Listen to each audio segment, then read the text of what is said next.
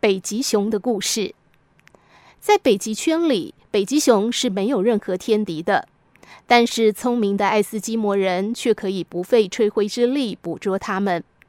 他们是怎么办到的呢？这就是上帝给的智慧。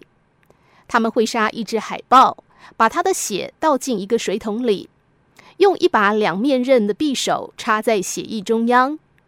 因为气温低，海豹血立刻凝固。匕首就结在血冰中间，像一个超大型的冰棒。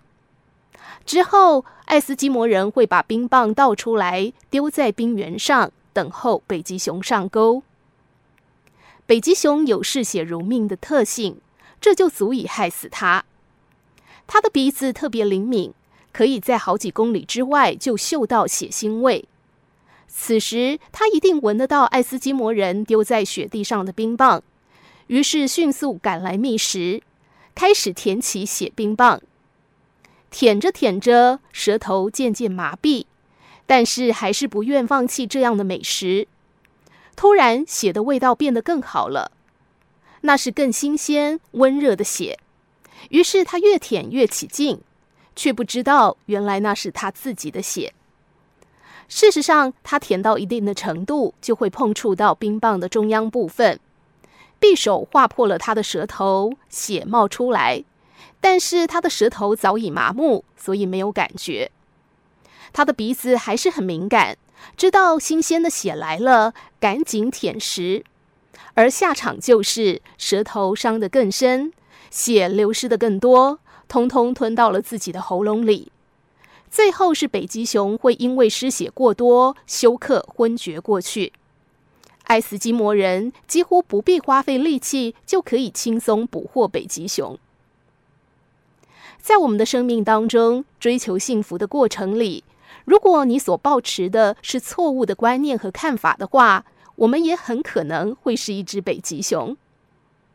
美国《时代》杂志曾经做过一个调查，针对世界上百大企业的退休 CEO，请他们填一份问卷，而前十大企业的老板。对其中一个问题都有相同的答复。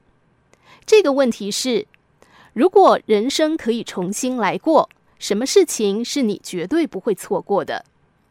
这些企业老板都说了同一件事，也就是人生如果可以重来，他们一定不会错过陪伴孩子一起成长。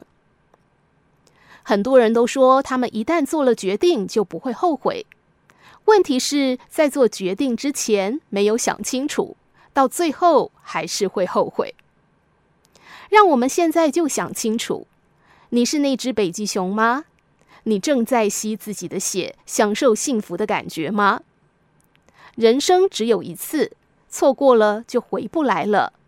请不要当北极熊，以生命作为代价，很可能最后赚得了全世界，却失去了最宝贵的生命。